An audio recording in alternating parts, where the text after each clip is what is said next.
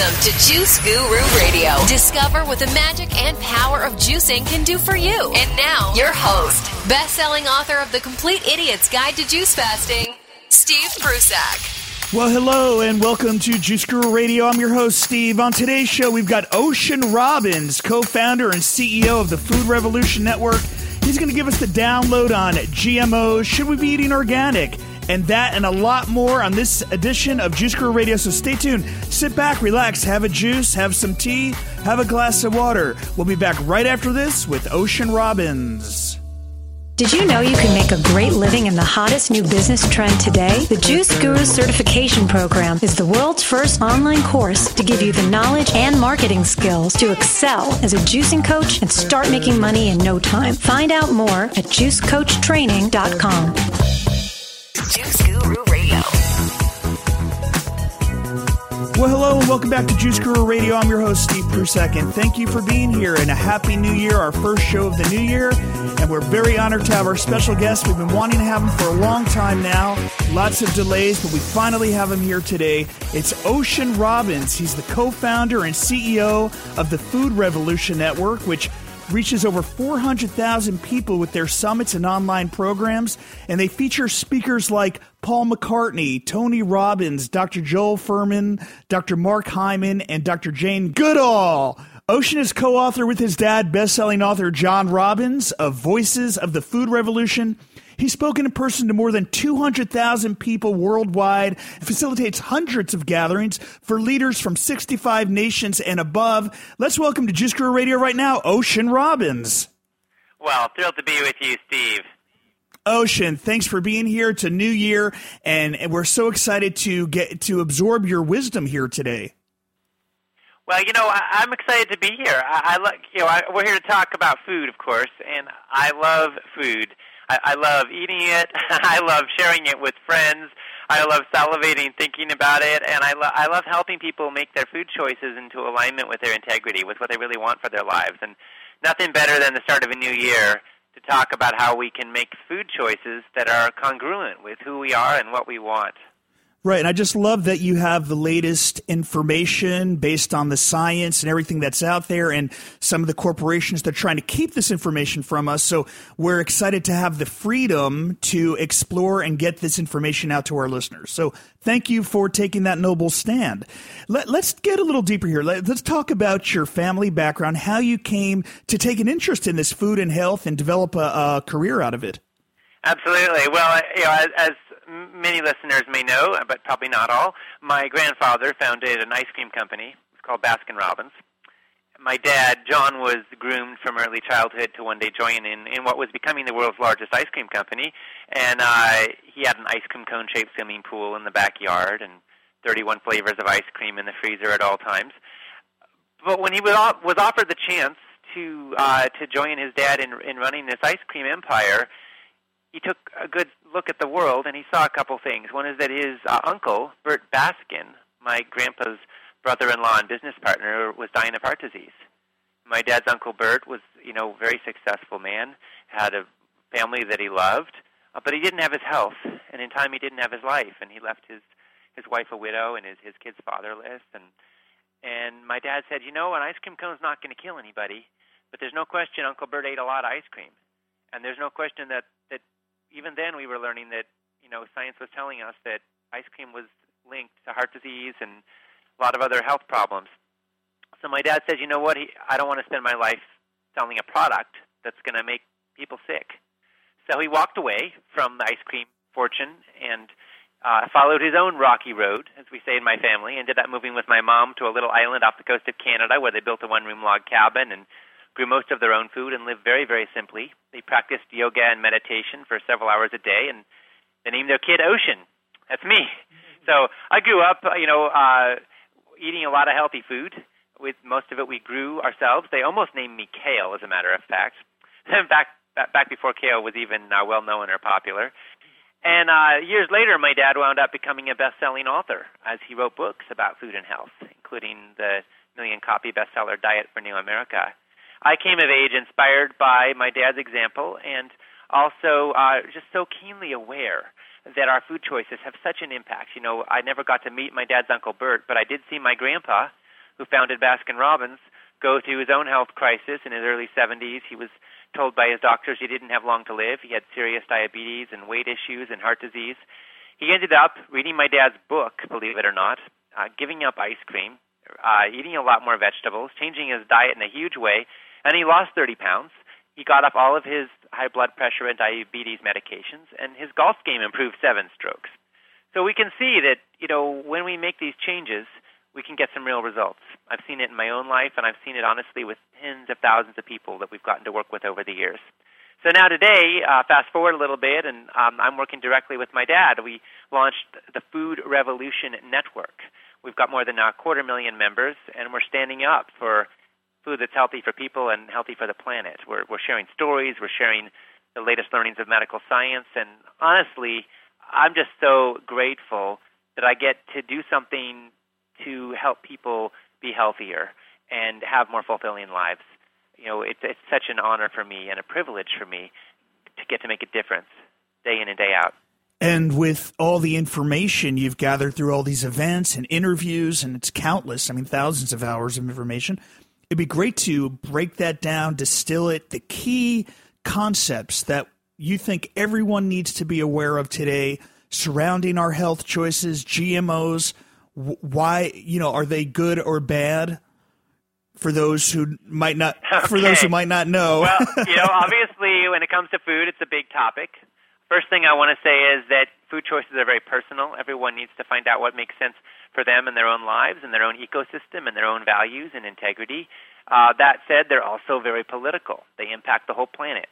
And what you eat literally becomes you. It's a web of relationships. It's not just a commodity. It's also a community. So, in terms of the top things you can do, if you want, if you want to be healthy and you want to step into healthy food choices, number one, recognize that we live in a society where something's become normalized and even subsidized that actually turns out to be toxic.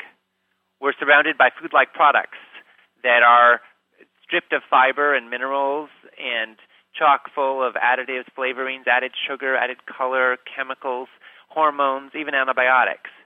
And when you put this into our food supply and you, you nourish your body with food that is devoid of a lot of the basic nutrients that nature brought into our food, you end up paying a price for it.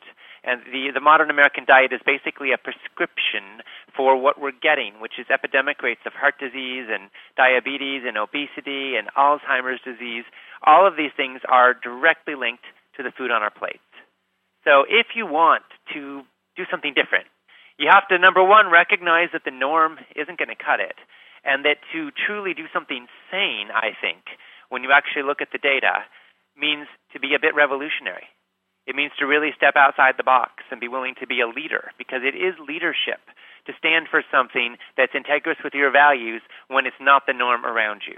And it, it, it's, it, we're at a point where it, the, the situation demands leadership of anybody who wants to live with conscience around their food choices.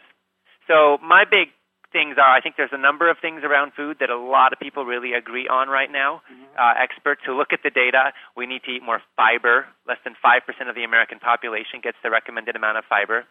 We need to eat more whole foods and less processed junk. We need to get away from trans fats, a lot of bottled oils, eat eat less processed foods of all kinds, eat less, you know, refined carbs, um, less added sugars, less chemicals and we need to eat more vegetables and more fruits and more uh, foods in their integrous natural state. And you know, there's a few places some folks don't have agreement on, like what's the optimal role for animal products in the diet. And you know, a lot of people have different experiences around that. What I would say is that when I look at the mega picture, I see that there's a lot of studies showing that rates of cancer, Alzheimer's disease, heart disease are all lower amongst people who eat less animal products.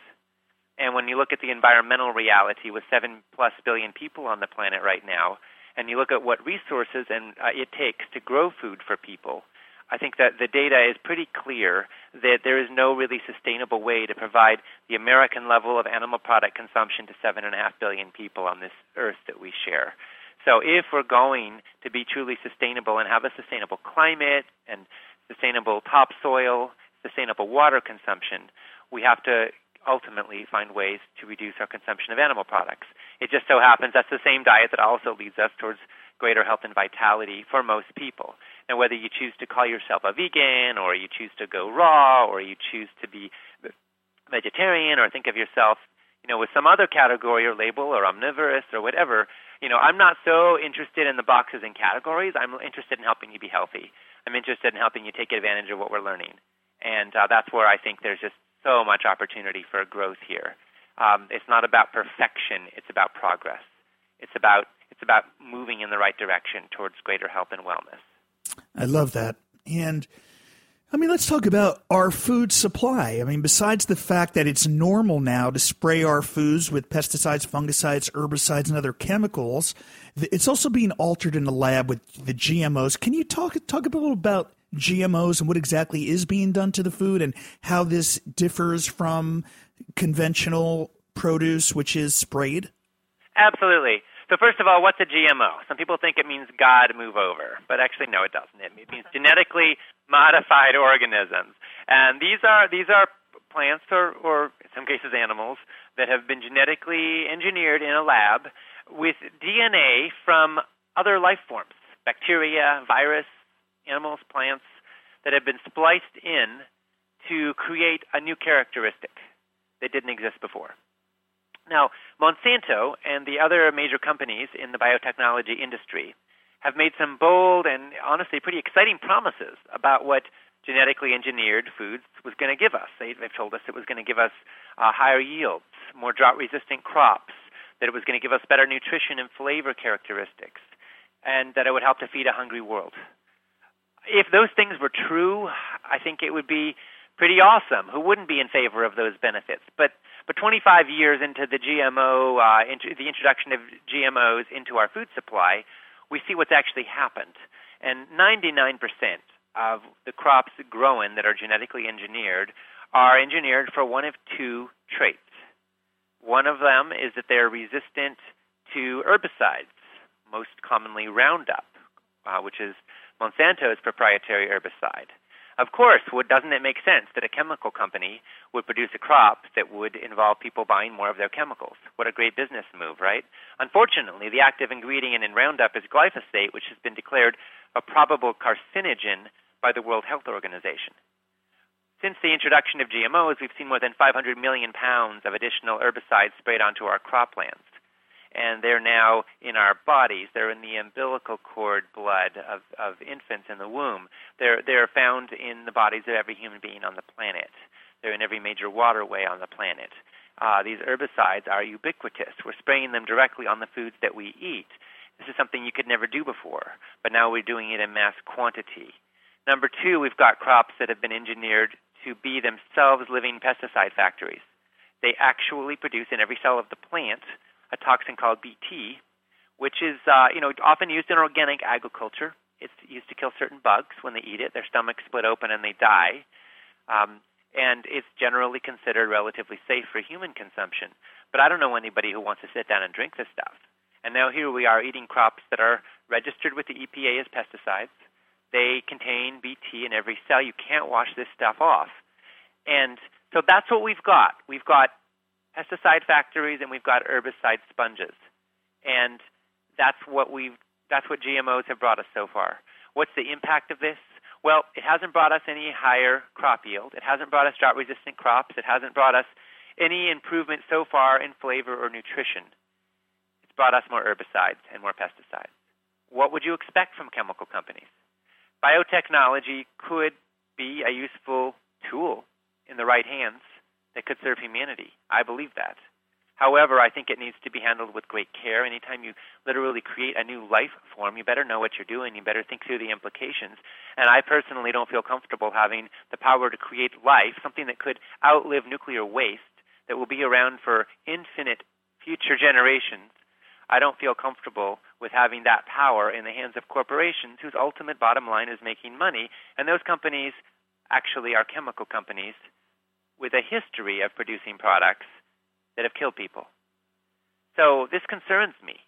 And in the face of the data on GMOs, I personally want to know whether or not they're in my food.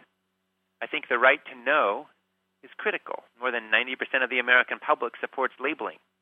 And that's why at the Food Revolution Network we've made standing up for GMO labeling and the right to know a, a, a huge part of our work because we think this is something that people deserve to be informed about so we can make informed choices about what we feed our kids, about what we take into our bodies.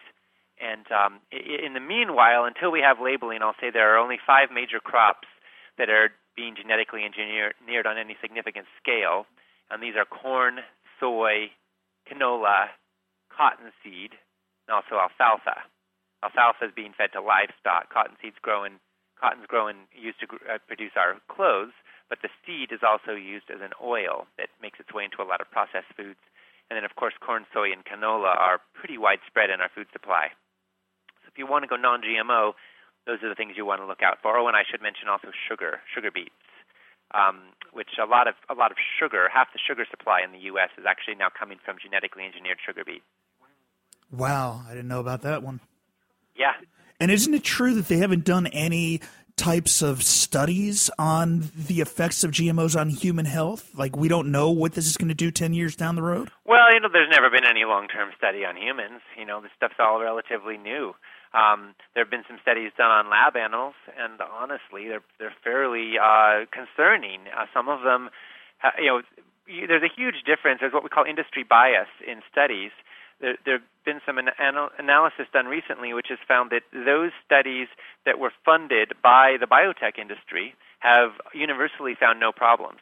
But those studies done by independent scientists have frequently found cause for concern. And so, uh, but, but the vast majority of the science out there has been performed by industry or, or funded by industry.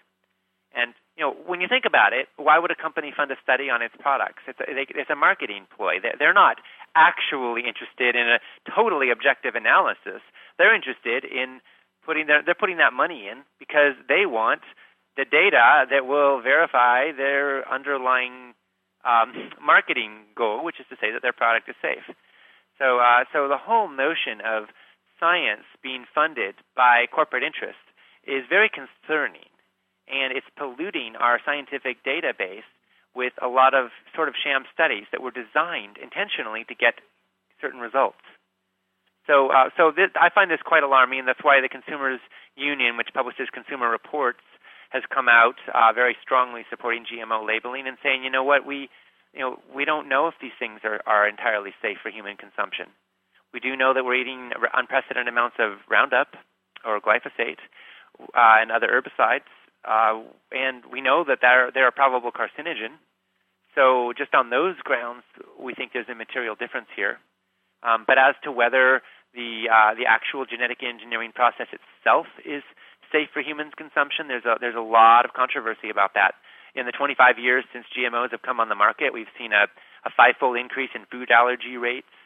Um, we've seen a dramatic spike in rates of obesity. Now, are these things causal? We don't know. Other things have changed in our diet and our environment in those 25 years as well.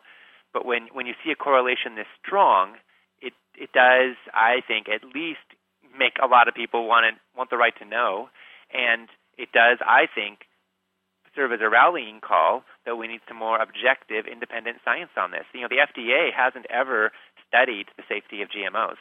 They just say that they've looked at the that the at the studies done by industry, and uh, they hear that the biotech industry thinks it's safe, and that's as far as they've gone on any kind of uh, final statement on the topic. And yet, based on that, they're approving these products for human consumption on a mass scale without any tracking or regulation whatsoever.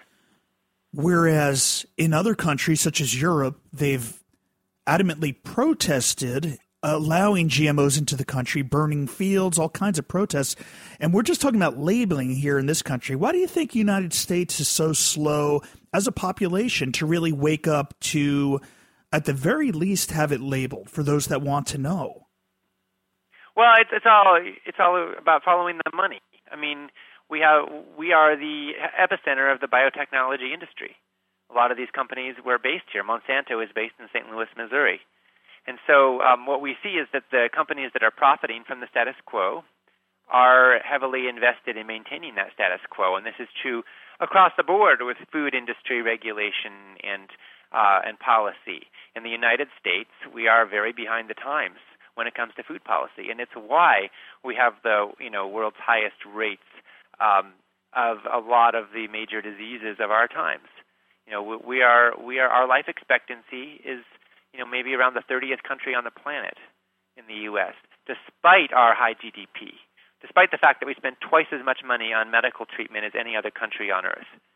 So you know we're spending a lot of money, but we're not getting the best results.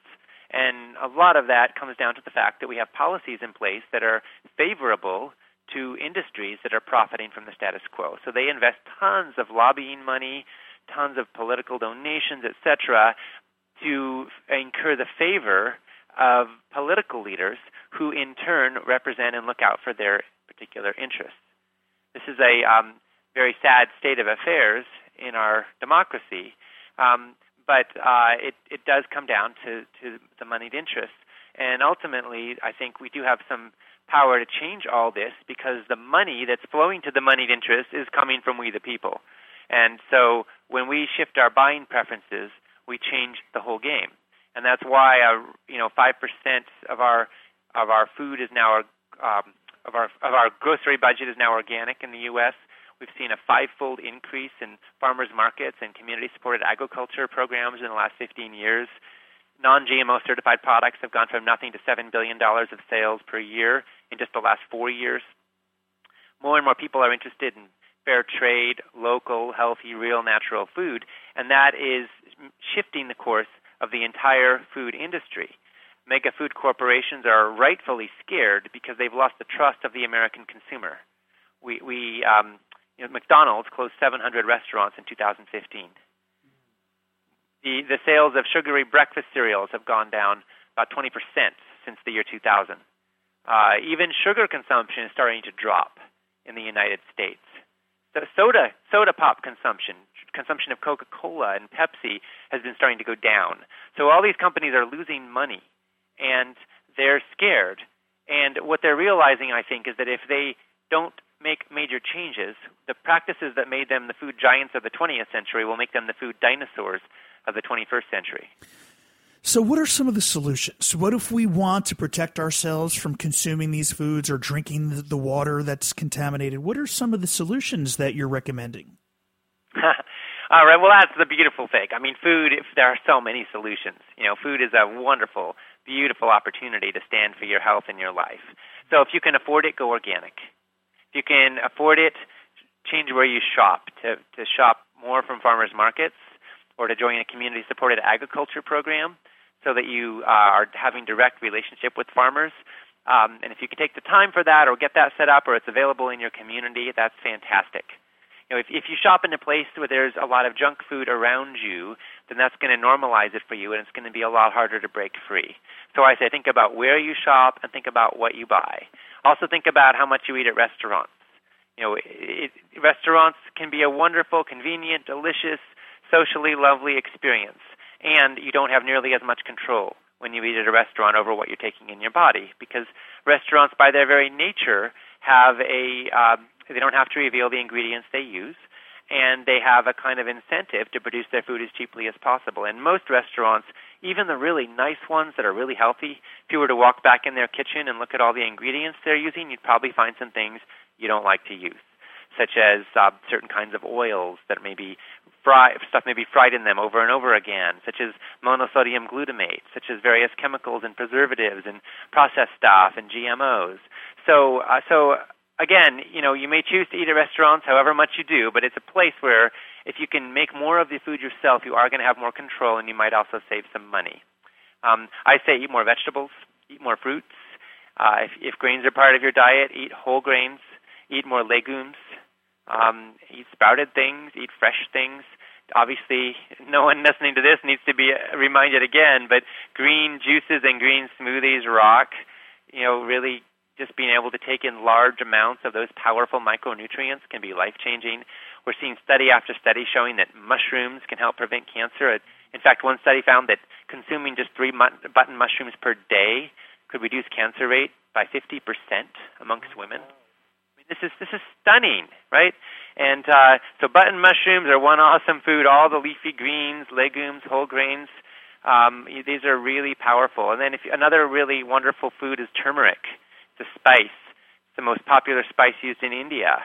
uh, where they consume maybe about a teaspoon per day of it on average over there, uh, there may be a reason that India has one of the lowest rates of Alzheimer's disease of any country in the world. The U.S., by the way, has the second highest. Uh, the rates of Alzheimer's in India are about 2% what they are in the United States. And many people think that uh, turmeric could be a critical part of the equation for them, along with a more plant based diet. And what about the people that say organic is too expensive and that you know it's it's hard to come by in a lot of parts in the world and part of parts of the country? What do you do? You think healthy food is too expensive for most people? Well, yes, I do. and I'll tell you, I, I think it's too expensive in the sense that I think it's more expensive than it should be. Um, because we have government policies. Our, in the U.S., we have over $10 billion a year in subsidies that are going directly to things like high fructose corn syrup and factory farmed animal products. They're subsidizing the worst stuff that we should be getting away from. You know, around the world, the U.S. is the only place where they use a lot of high fructose corn syrup. The only reason they're using it in large quantities in this country is because it's subsidized. So we need to shift that. What if we instead, if we're going to subsidize anything, it ought to be broccoli. It ought to be, you know, mushrooms. It ought to be healthy stuff that we know we should be eating more of, right? Um, so, so that's one thing. But, but in the current context, I'll say this. I'll say, yes, I would like to see organic food be cheaper. I think that right now we have an organic certification process that actually um, is like being fined to wear your seatbelt because organic producers have to pay extra money to prove that they're organic and get that certified organic label on their product. But non-organic folks, folks who are using all these chemicals and poisons, don't have to do any special certification. They're the ones who should have to be proving that what they're doing is safe, showing how much of the chemicals they're using, making sure they're within established guidelines of acceptability. They should have to be paying for those fees. It's the organic producers who ought to be supported and not having to pay extra. So, so there's a lot we could do at the policy level. However, for the individual consumer, I just want to say that last time I checked, cancer was pretty expensive. Heart disease, diabetes, obesity are pretty darn expensive. Feeling sick and listless and lifeless is pretty expensive. So ultimately, if you think of food as medicine, what are you willing to invest in your health? Are you willing to act preventatively so that you take care of yourself now and save yourself misery, suffering, devastation later. And that's what we that's the choice we have. Because every day we're either taking steps to uh, to dig our own grave or we're taking steps to, to, to create a pathway towards greater health and vitality. And that's the choice you have with your own knife and fork, with your own blender every day of your life. So yes, organic food can cost more. When you buy in bulk, when you shop for yourself instead of eating at restaurants, when you create um, a meal sharing program, if you don't live in a big family, you can find other people and you can uh, cooperatively make meals for each other and pool your time and energy and resources that way. There are some strategies that can help you save time and, and make it more affordable and doable. You've got to create the habits, and it may cost you a bit more. It's possible to go organic, to go plant strong, to eat a really healthy diet on a on a budget. But what what you sacrifice is time got to spend time and you've got to do more stuff from scratch. If you're willing to put in the time, you can make it work. If you're willing to spend the money, you can make it work. And ultimately, if you look at the investment and what it's worth to your health and to your long-term well-being, I think the question is how can we afford not to? Mm, pay now rather than later. Uh, I, I, love the message and what you're sharing with the World Ocean. It's it's incredible. Um, for those that are listening that want to get involved with the labeling um, and getting the FDA to be more proactive, is there anything we can do to get involved? Yeah, absolutely. Well, I mean, we've started a petition. Uh, if you go to gmosummit.org, you can see our petition to the FDA calling for GMO labeling. More than a million people have signed on to this petition, and it's one of the ways people can step forward sign the petition, speak out, spread the word to your friends and family. Um, you're also part of the movement when you choose what you buy, and when you choose to support non-GMO certified or organically grown products. Um, then you're also taking a stand. You're saying this is something I value, and industry is beginning to take note. And we're seeing more and more certified non-GMO products on the market because the companies that make them are realizing that consumers value this and are willing to pay for it. So, um, so you, you vote with your dollars you vote for your own health and the life you want, and you also vote for the world you want.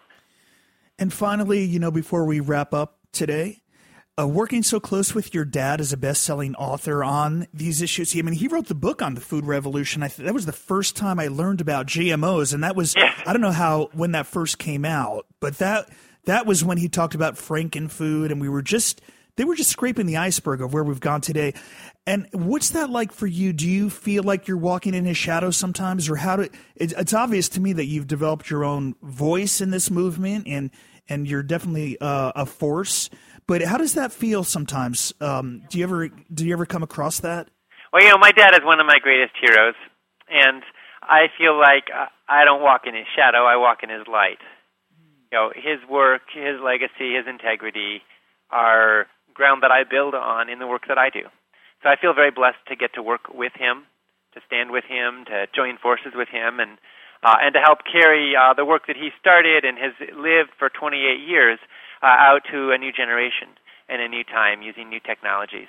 So it's a great blessing for me. It's a great privilege for me. I, I love that I get to work with my dad. I feel very blessed. I know most people don't feel that way. Most people I know wouldn't want to work with their parents, and for good reason. Um, but in this particular case, I feel I feel very blessed. Partly that I have a dad that I would want to work with. To be honest with you, it's a great joy, and and we have this interesting family story because you know my grandpa started the ice cream company, and my dad walked away, and you know um, now here I am, really passionate about helping to scale up uh, social change and, and positive impact and helping as many people as possible to be healthy. And in some ways, maybe we're still cleaning up some karma from all that ice cream. I don't know.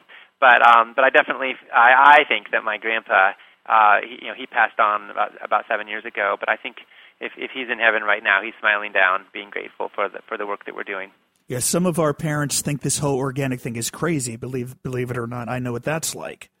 Ocean Robbins, thanks so much for being here on Juice Guru Radio. And we'd love to have you back throughout the year if you want to drop by the show, even for a 10 minute segment on an update, um, just to keep this information out there, keep it active in everyone's minds, because I think as a planet, as a as a community, we all need to get behind your movement and what you're doing. So thank you for this phenomenal work, Ocean.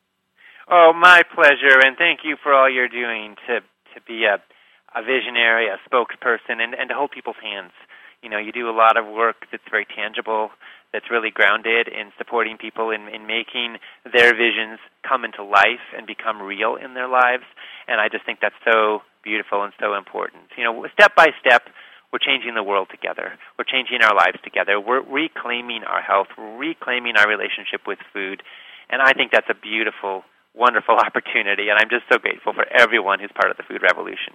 Ocean Robbins Food Revolution Network. Again, that website to sign up at gmosummit.org for the GMO labeling petition against the FDA. We'll have a link up at Juice Guru Radio under today's show's notes with Ocean Robbins, so you can just click there and sign up and get on that petition. Again, Ocean Robbins, thank you again for being here. I'm Steve Prussack, and we'll see you next time. Thank you for listening to Juice Guru Radio. Find out more about us at juicegururadio.com. Until next time, get your juice on.